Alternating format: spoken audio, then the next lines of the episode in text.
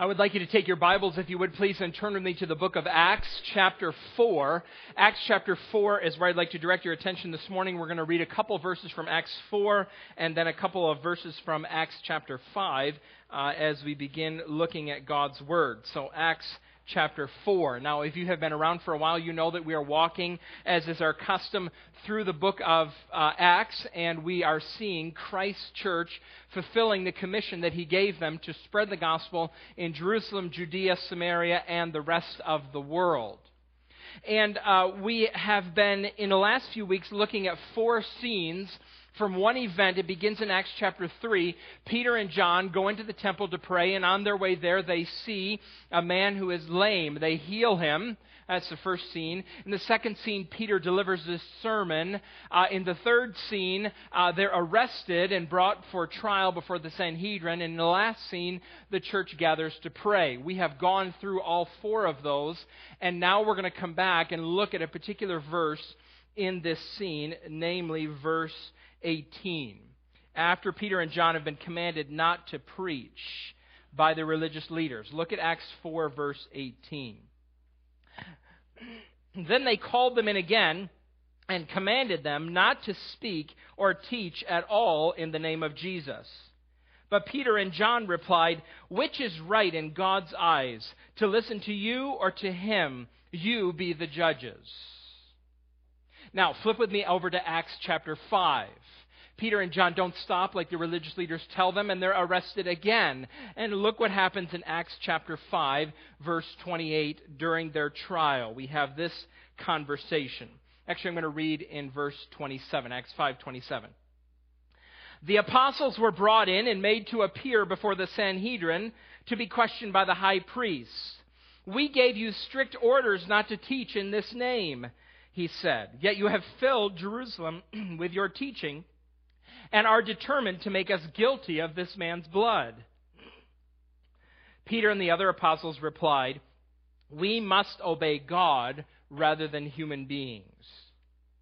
Now, a couple of weeks ago, when I was reading through Acts chapter 4, verse uh, 18, I paused there at that verse that talks about which is it right for us to obey you or to God. And I just offhand said that we need to come back to this verse and we're going to unpack it and we're going to talk about what this verse says and we're going to talk about authority and we're going to talk about Obamacare and all those things.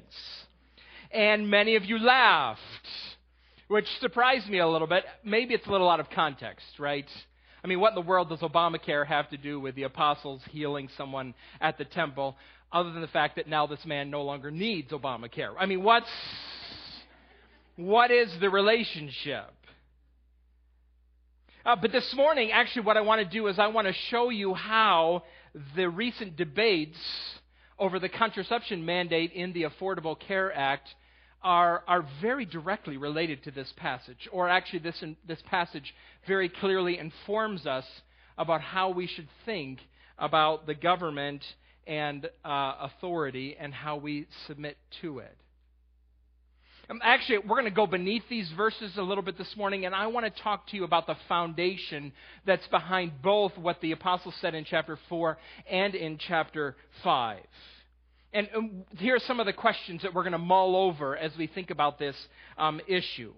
Um, you, you, know that we normally walk through books of the Bible passage by passage, chapter by chapter, scene by scene. Uh, every now and then, though, in the book of Acts, an issue comes up that deserves greater attention. Uh, one week so far, we, have talked about the wonder of the ascension and how important that is from Acts chapter 1. And we spent a, a week uh, or so a few weeks ago talking about signs and wonders from the book of Acts and how that how we understand those passages today. Well, today we're going to talk about these verses that are the foundation of, of how we think about two key issues authority and submission.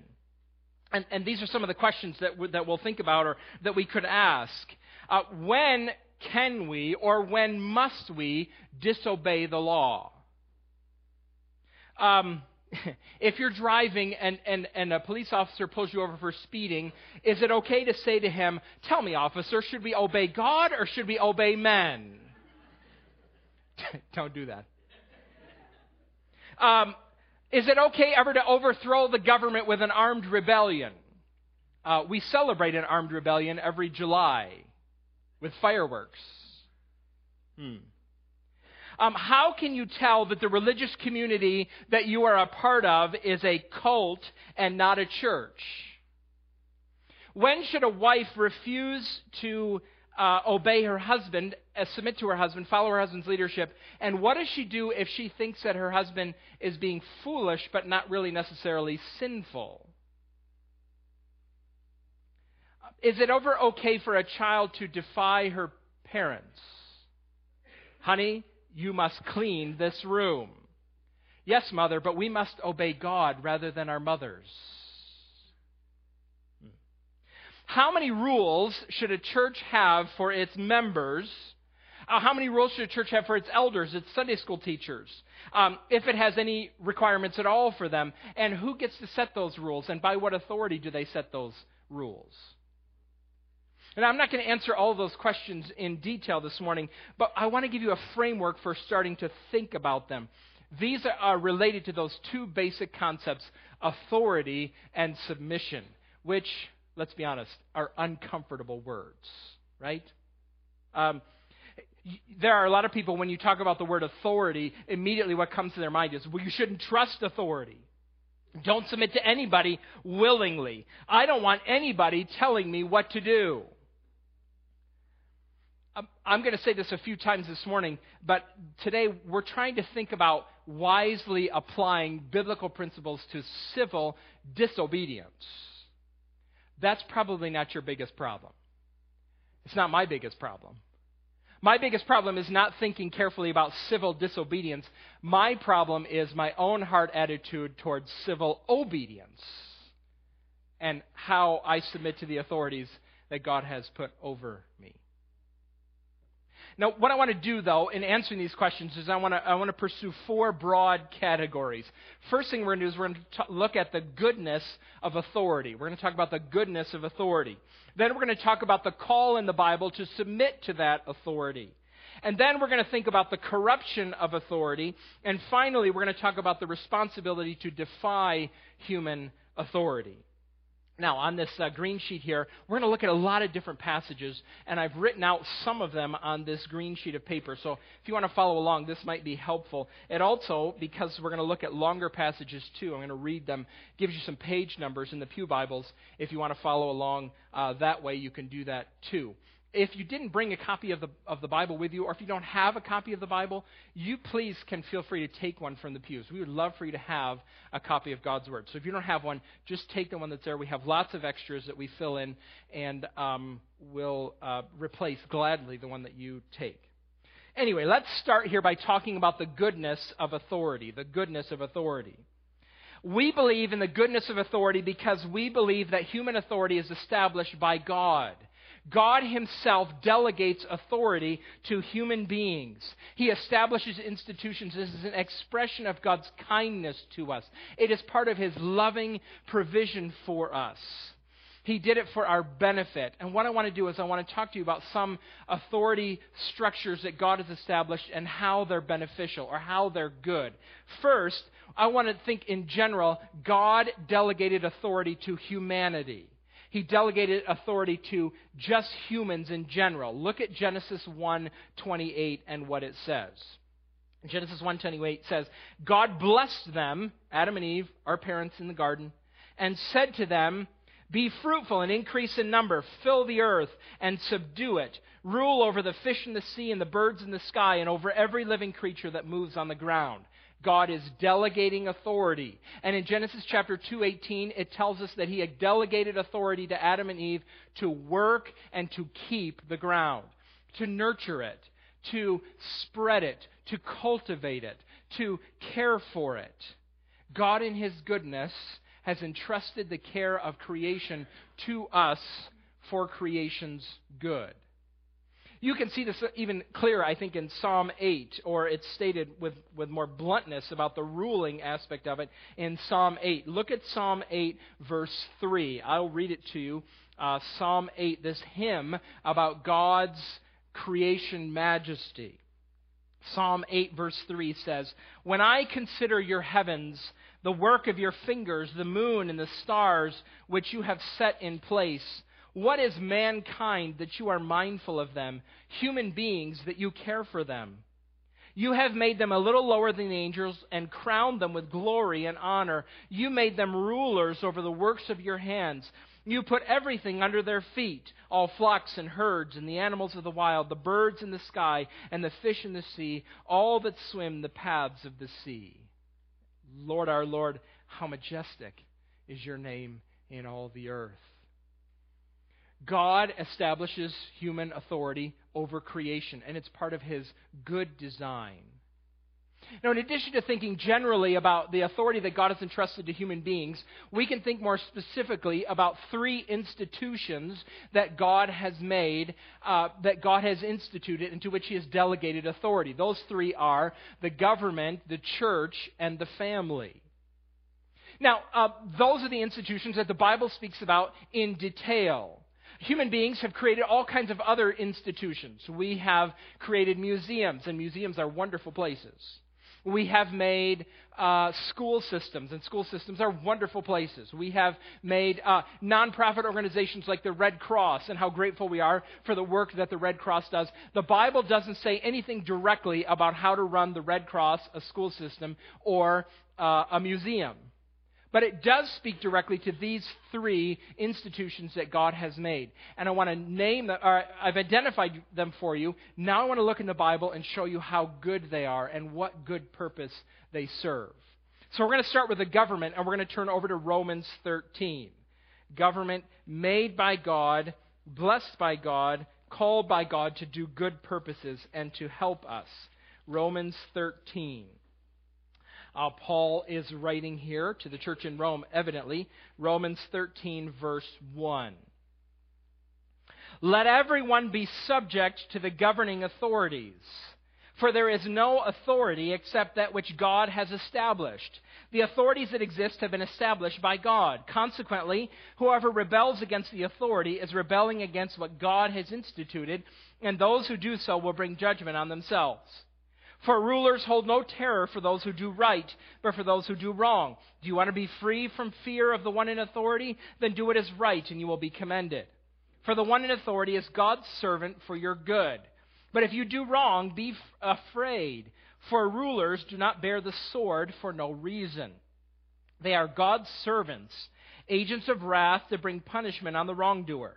Therefore, it is necessary to submit to the authorities, not only because of possible punishment, but also as a matter of conscience. This is why you pay taxes. For the authorities are God's servants who give their full time to governing. Now, what good is the government supposed to do? The government is supposed to punish evildoers, protect the public, and by doing so, restraining evil. We could find more passages in the Bible that talks about this, but this is, this is good enough. The government exists to punish evildoers, and by, their, by doing that, restrain evil. There was a film that was released last summer uh, called The Purge. It was a horror movie. I did not see it. I'm not mentioning it because I recommend it. Uh, I'm mentioning it because its influence actually extended beyond what it did at the box office the premise of The Purge is that it was a, a, a, tale of a future dystopian America where, for 24 hours, uh, uh, one 24 hour period every year, there would be no emergency services in the United States and no enforcement of the law. What do you think would happen if, for 24 hours, you could get away with anything? There'd be no accountability, no, no punishment, no police to arrest you what would happen? Well, the horror aspect of the movie comes up with people doing horrible things. At least the, the, the, producers of the movie, the writers of this, they, they understand what government is for and what government does.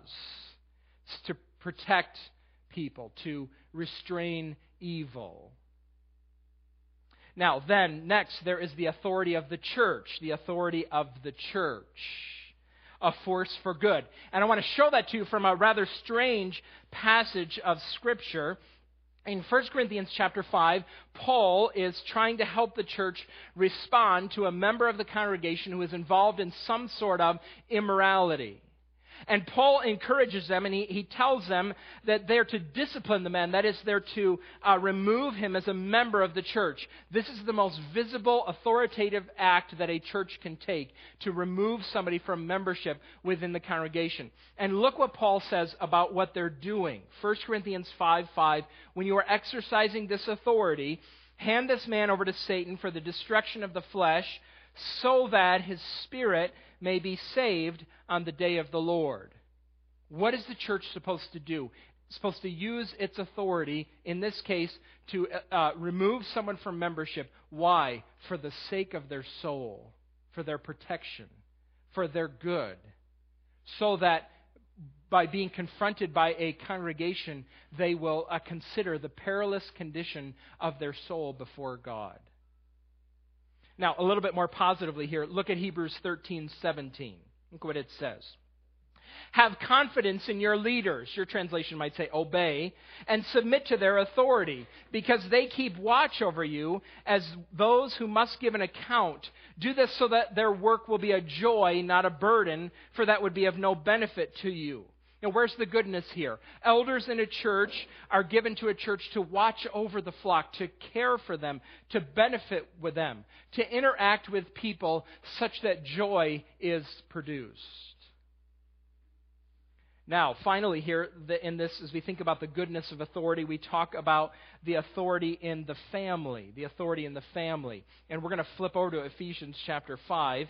If you would look there, this is, of course, the classic passage about authority in a family structure. And Ephesians chapter 5, verse 21, begins this way Submit to one another out of reverence for Christ. Now, some specifics. Verse 22. Wives, submit to your, yourselves to your own husbands as you do to the Lord. For the husband is the head of the wife, as Christ is the head of the church, his body, of which he is the Savior. Now, what's the good that a wife is placing herself under by submitting to her husband's authority? That good is clarified in the instructions for husbands in verse 25. Husbands, love your wives just as Christ loved the church and gave himself up for her to make her holy, cleansing her by washing with water through the word, and to present her to himself as a radiant church without stain or wrinkle or any other blemish, but holy and blameless. When a wife submits to her husband's leadership, she is placing herself under the care of someone authorized by God to lead, to lovingly lead for her good, for her holiness for her righteousness. This is the goodness of authority. Look down at Ephesians 6, verse 1. Children, obey your parents in the Lord, for this is right. Honor your father and mother, which is the first commandment with a promise, so that it may go well with you and that you may enjoy long life on the earth. Sometimes when we read that passage, I think we read it as if to say, well, children obey their parents, and if they obey their parents, well, then God will bless them and give them a good life and a long life, and that's the way it works. I don't think it's that mechanic or separated. I think what Paul is saying is, as you obey your parents, you'll receive from your godly parents good wisdom that will make your life go better. Things will be good for you if you listen to their wise counsel. Human authority, by God's design, is, is good. It's not for the benefit of those in authority, but it's for the happiness of those under, the, uh, under authority, in submission. When I do premarital counseling, we sit down sometimes and we talk about how this works in a marriage. And, and one of the, the exercises that I, that I give them is I ask them to imagine a scenario where it's time to decide in spring where you're going to go on vacation. The husband, they, the husband in this scenario desperately wants to go to the mountains for vacation, but the wife, she really wants to go to the shore. That's where everybody in Lancaster County goes, right? One of those two places. So what are they going to do? Different desires. He wants to go to the mountains, she wants to go to the shore. Well, in this house, if he is a tyrant, they go to the mountains and they don't need to talk about it at all. Right? If he's a wimp, they go to the shore and he complains all the time about how he's not having a good time. Right?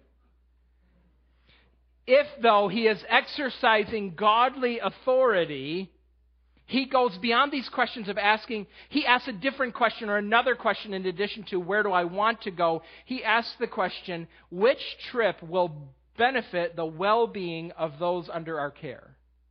Which will be most useful in producing godliness, holiness, blamelessness? Which would be best in accomplishing that goal?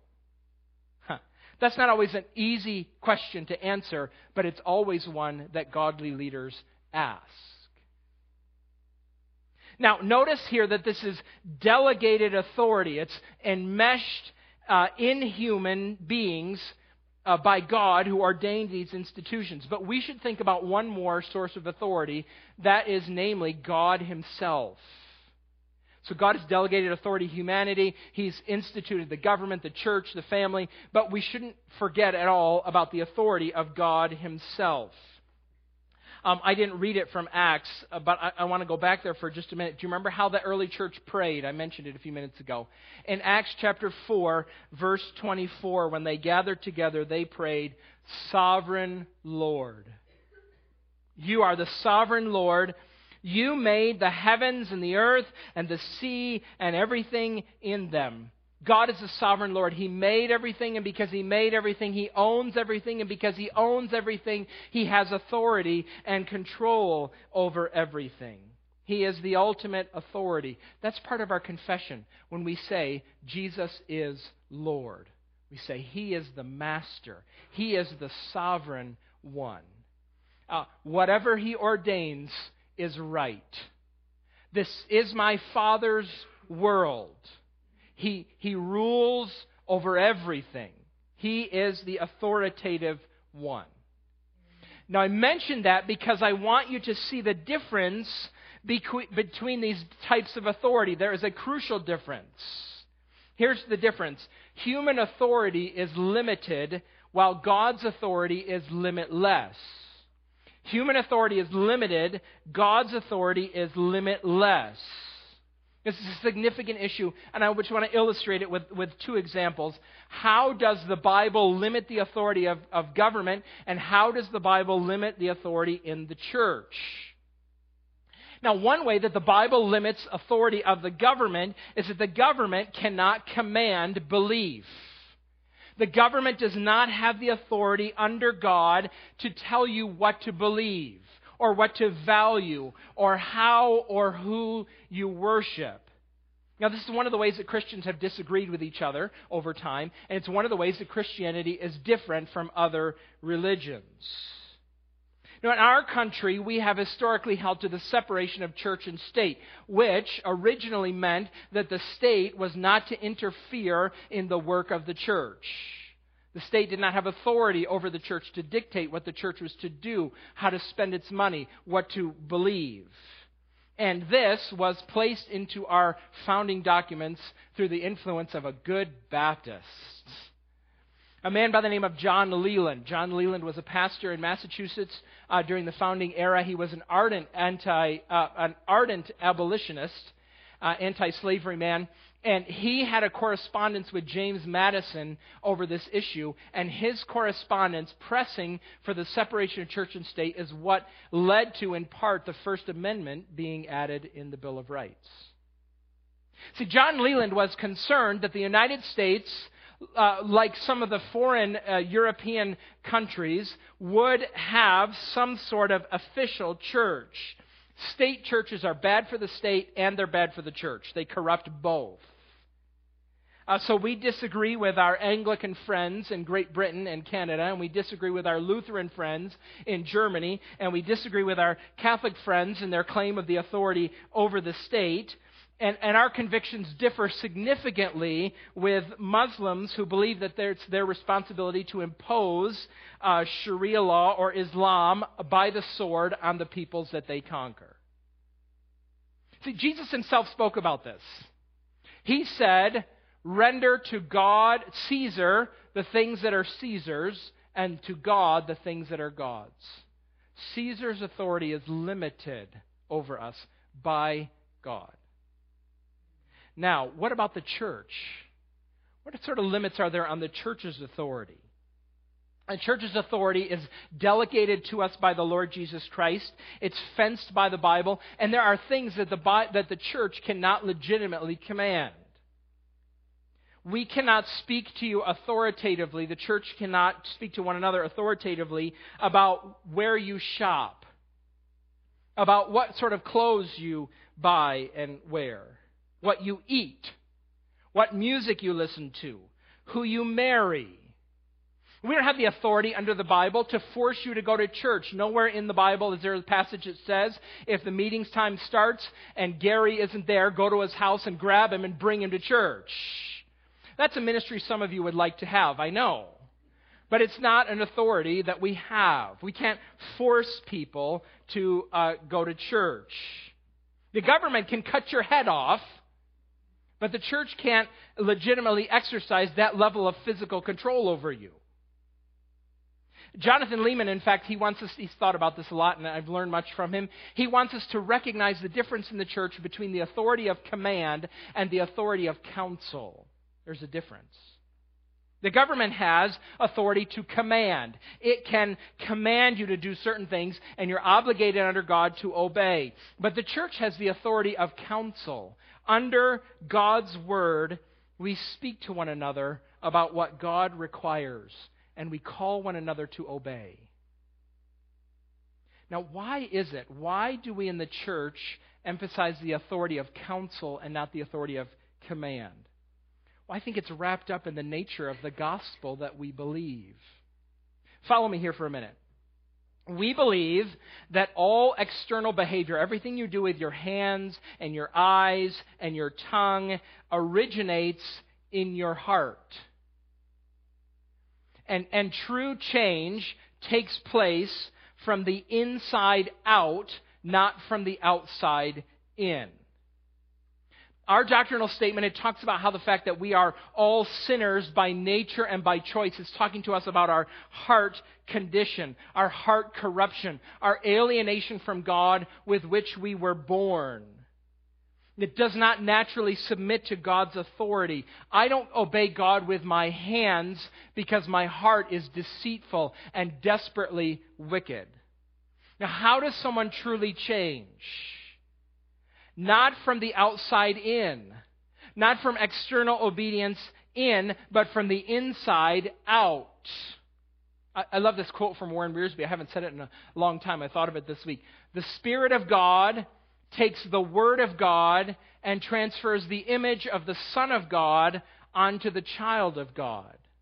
This is how change takes place. The Spirit of God takes God's Word and He transfers upon us the image of His Son, of Jesus Christ, uh, on us. Now, let, let me illustrate this here. This inside out work can be slow and frustrating and hard to see. Uh, and we're tempted. We're tempted to work from the outside in. Let me, uh, uh, let me illustrate this here. Which is easier? Which would be easier for a church to do? For me to stand up here and say, Christians should not listen to, um, I could fill the blank in, right? Christians should not listen to music by Justin Bieber, okay?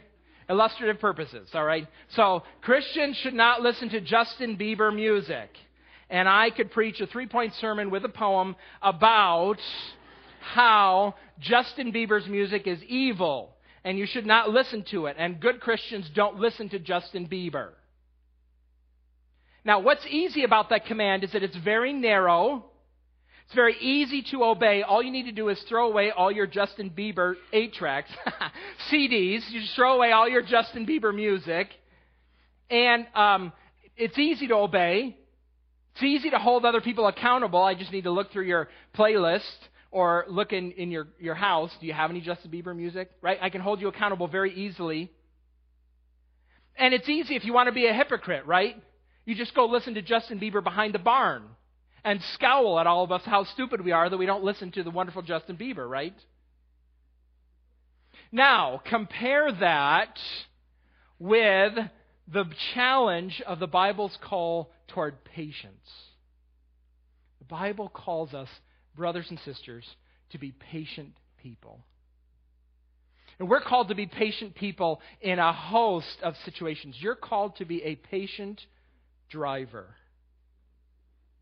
You're called to be patient when you're going down the stairs to pick up your children from children's church, and we have a, a, a narrow set of stairs, and a lot of people are trying to get down. You're called to be patient. Huh. You're called to be patient when you're teaching that children's class and you're waiting for their parents to come. You're called to be patient when you're standing outside of your bathroom door in the morning and you need to leave for 10 and 10 minutes for work or you're going to be late and someone's in there and they should know not to be in there when you're supposed to be in there. You're called to be patient there. Oh, this broad, isn't it? And it's hard to hold somebody accountable for this, being patient. I, I can't just check your phone to see if you're being a patient person. It's hard to fake being a patient person. Patience is a fruit of the Spirit. This is inside out work. We appeal to people through God's Word, uh, dependent upon the work of the Holy Spirit, to produce this in people. You see why we have the authority of counsel and not the authority of command? It's in keeping with God's work of how He transforms us, how he changes us.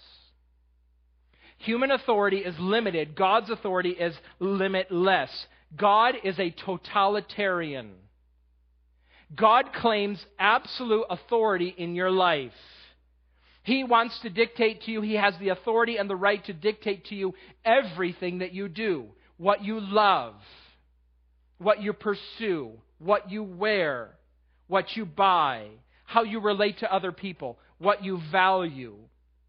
Human authority is limited, God's authority is limitless. Don't confuse the two. Now, that's the goodness of authority here, and we're going to move a little bit quickly through the more quickly through the rest of them. Let's think secondly at the call to submit to authority the call to submit to authority. I read in those passages I read when it was talking about the establishment of authority, there's the passages about submission, right? Submit to one another out of reverence for Christ, Ephesians 5.21. Children, obey your parents in the Lord, Ephesians 6.1. Uh, submit yourselves to the governing authorities, Romans 13.1. There are these commands about submission, and they're already there in the text. God's expectation for you is that you actually obey and welcome the good authority that God Himself establishes. I haven't decided if this is wise or effective, and I don't know that I've done it enough to actually have my children even notice this, but um, I've been trying, I've decided that I'm going to try to, to inculcate in my children a proper response to my authority. Here's, here's my strategy. You can correct me later. Uh, so it's it's uh, school's in session, right? So um, bedtime is is a little bit more important than during the summer. So um, I go into rooms and I say, "Okay, now turn off the light and go to sleep." And often the response I get is, "But Dad, I only have a little bit more in this chapter to read." Can I play with my Legos just a few more minutes? Why do I have to go to bed? I promise I'll sleep later tomorrow morning. Now, at, at that point in time, when I hear these excuses, I find myself uh, responding as if I am them speaking to me, what I should be hearing from them, right? Oh, Father, you are so wise and so caring you looked at the clock and you interrupted what you were doing to come up here and kiss me goodnight and to make sure that I am getting a proper amount of rest. It is so good for me to, so good for me to be in a home where I am loved and cared for, where someone watches over me and, and, and, and makes rules. Thank you. Oh, Father, thank you. I've been trying it. It has not worked yet, this uh, parenting technique. Oh, thank you, Elder Ed, that you have come and spoken to me about my absence from church. You, you came and talked to me. You cared about my soul enough to come and interrupt your schedule and confront me with courage and kindness. And I'm really fortunate to be part of a church that looks for wandering sheep like you've done for me. How do you submit to a government? You pay your taxes, right? You obey the law. How do you submit to your, your parents? You obey them. You respect them. How do you submit to a church? Has lots of different shades, right? Manifests itself in, in how you receive counsel from someone else. It manifests how you react when someone corrects how you serve or how you respond when you read the ministry requirements. If you're going to participate in this ministry, you must do this, this, this, and this. And if you look at it and say, well, serving Jesus isn't worth following all these rules, um, what do you do when it's time to sing a new song? We're going to learn a new song together. Or participate in some new initiative.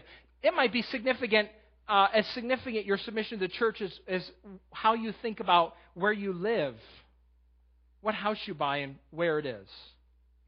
Is this, is this house that I'm considering on your list? You have lists, right? It's got to have a number of bathrooms and bedrooms, and it's got to be in a school district. And is, is on your list, it has to be in a place that will enhance my participation in the church and my encouragement of those who are my fellow followers of Christ. See, submission is a, is, a, is a Christian virtue because submission was so central to the Lord Jesus himself. I want to show you, uh, let's look at this. Let's remind one another of this from this very familiar passage in the book of Philippians, shall we? Philippians chapter 2, verse 8, uh, verse 5. These verses that you, you all know. Um, we, have read a number of times, but look what it says here Philippians chapter 2, verse 5 in your relationships with one another, have the same mindset as Christ Jesus, who, being in very nature God, did not consider equality with God something to be used to his own advantage. Rather, he made himself nothing by taking the very nature of a servant, being made in human likeness, and being found in appearance as a man, he humbled himself by becoming obedient to death, even death on the cross. This is a poetic description of the payment that the Lord Jesus made that was required because of our unsubmission, our disobedience.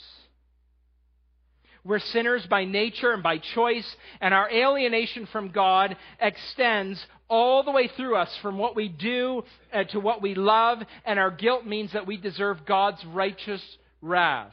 But Jesus became our substitute. On the cross, he paid our penalty. Now, why did Jesus die on the cross? The Bible provides a couple different answers for that. Jesus died on the cross because he loved us. He offered himself as our substitute for the sake of love. Why did Jesus die on the cross? For the sake of justice. Because how in the world can a holy God forgive unholy people only if payment is made for that sin?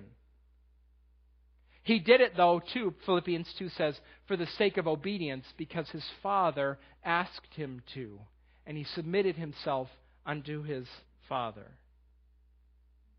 In light of this grand act of submission by our Lord, why do we struggle so much with submission? Why is it so hard for you? If you're here this morning and you're not a follower of Jesus Christ, the Bible speaks very plainly about God's holy standards. We all fall short of God's holy standards. And, and this guilt, this guilt that comes because we are God's lawbreakers. We deserve the sentence of death by God, who is the great judge. But in love, He has rescued us. He has paid the penalty we deserve because of His Son. And God forgives and He gives life to all who turn to Him and trust in Him. See, Jesus Christ is the Savior to whom you must turn and in whom you must trust for forgiveness. And this story, when, when, it, when you really grasp its significance, it begins to change you. He makes our submission possible. Why? Because the Spirit of God takes the Word of God and transfers the image of the Son of God on the child of God. Now, let's quickly here talk about the corruption of authority, right? The corruption of authority. Sin corrupts not just human beings, but human institutions. Governments and churches and families, they all get off track. Uh, this is probably so, I don't need to prove this to you, do I? You've seen this, haven't you? This is one of the reasons that you struggle with submission. Or this is sometimes a convenient excuse to a- avoid the issue of submission, right? It's hard to pay taxes. Isn't it hard to pay taxes uh, when you read in the newspaper an article about how the government spent $130 on a hammer? You know?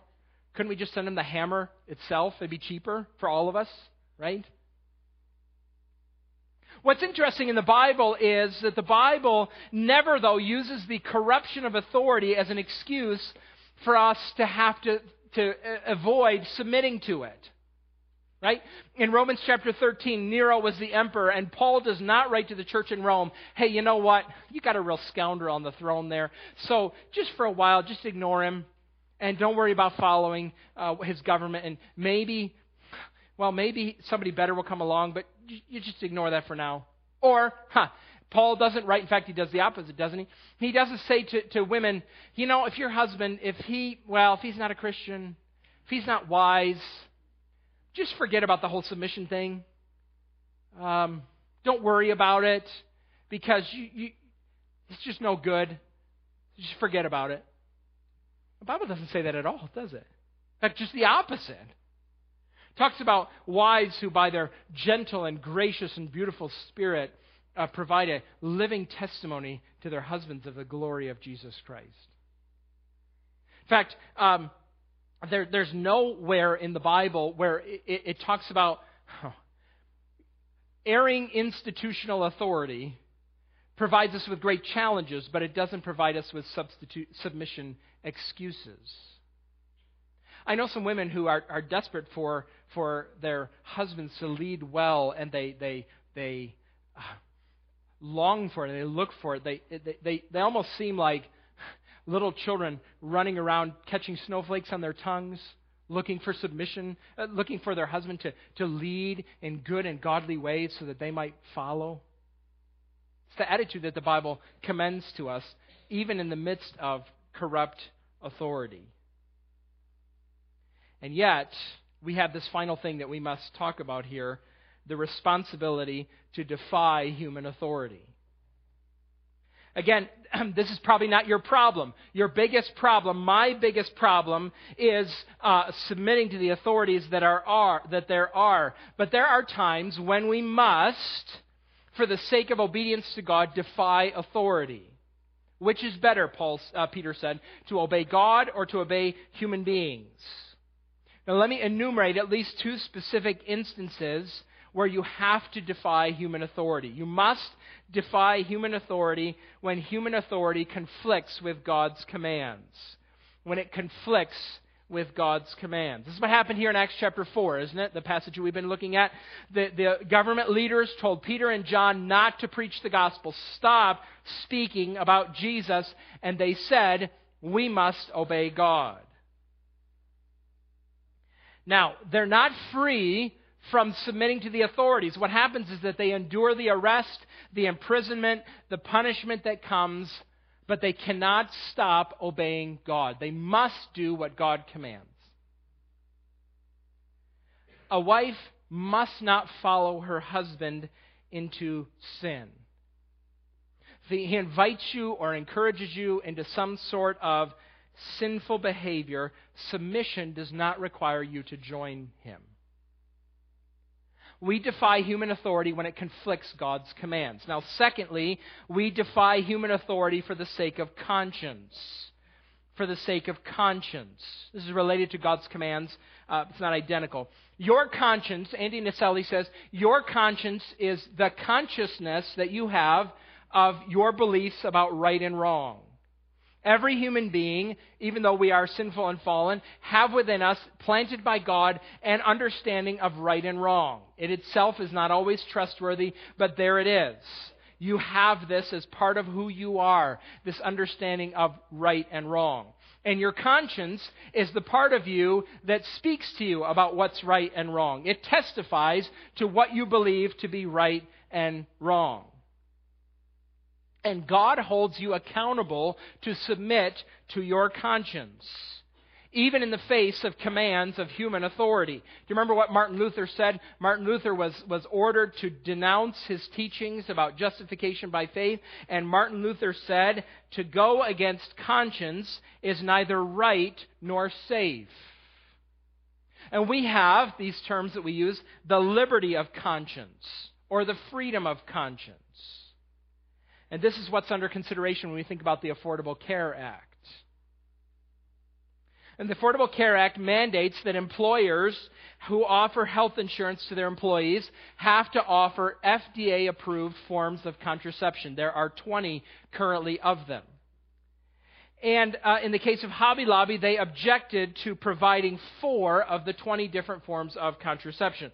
According to the convictions of the owners of Hobby Lobby, these forms of contraception are not, uh, um, they don't inhibit uh, conception, rather, they uh, are abortifacients. They inhibit pregnancy by producing or inducing abortion. Now, I've heard all kinds of arguments about this, and some people have said that the, that the owners of Hobby Lobby are using the wrong definition of abortion. That's not true, and it's irrelevant. They've said that the drugs don't really cause abortion, or only a minority of doctors actually believe that they do. Again, the number of those who object is irrelevant. Or it could be, as the Obama administration argues, that unless all Christians agree about this, then there's no cause for any sort of conscious provision. And what they forget is that these freedoms are individual freedoms, not group freedoms. Now, because of the, the conscience concerns of the, the Green family who owns Hobby Lobby and the owners of Conestoga Wood and, and many, many other organizations, uh, they sued. This is a wonderful provision in our government. Can't believe I just said that. They sued, and it's great. no. Uh, um, this, this is what this is a submissive way to protest. So this is a way in the law in which you can express submissively your objection to something that the government has done. Now, they won their case in the Supreme Court. If they had lost, what should they have done? We must obey God rather than human beings. They should have paid the penalties that were theirs, they should have borne the costs, they should have suffered the consequences. No human authority has the right to force you to disobey your conscience. No church, no government agency, no spouse, and here, here's where parents tread carefully, very carefully. I remember one time when I was in high school, uh, there was a wedding going on at church.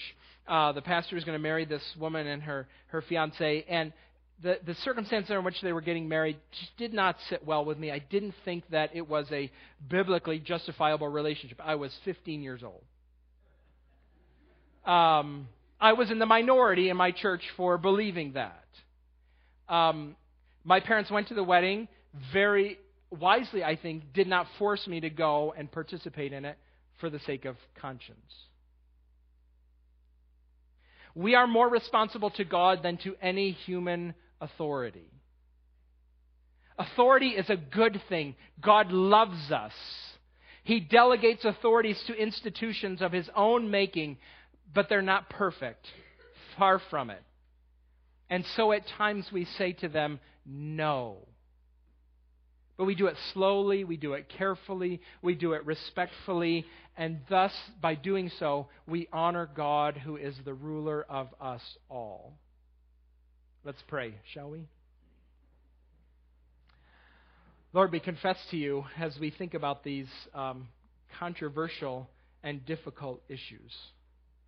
Uh, Father, we have been, been thinking this morning about um, our government and, and the leaders that, that that um, sit in office in our country.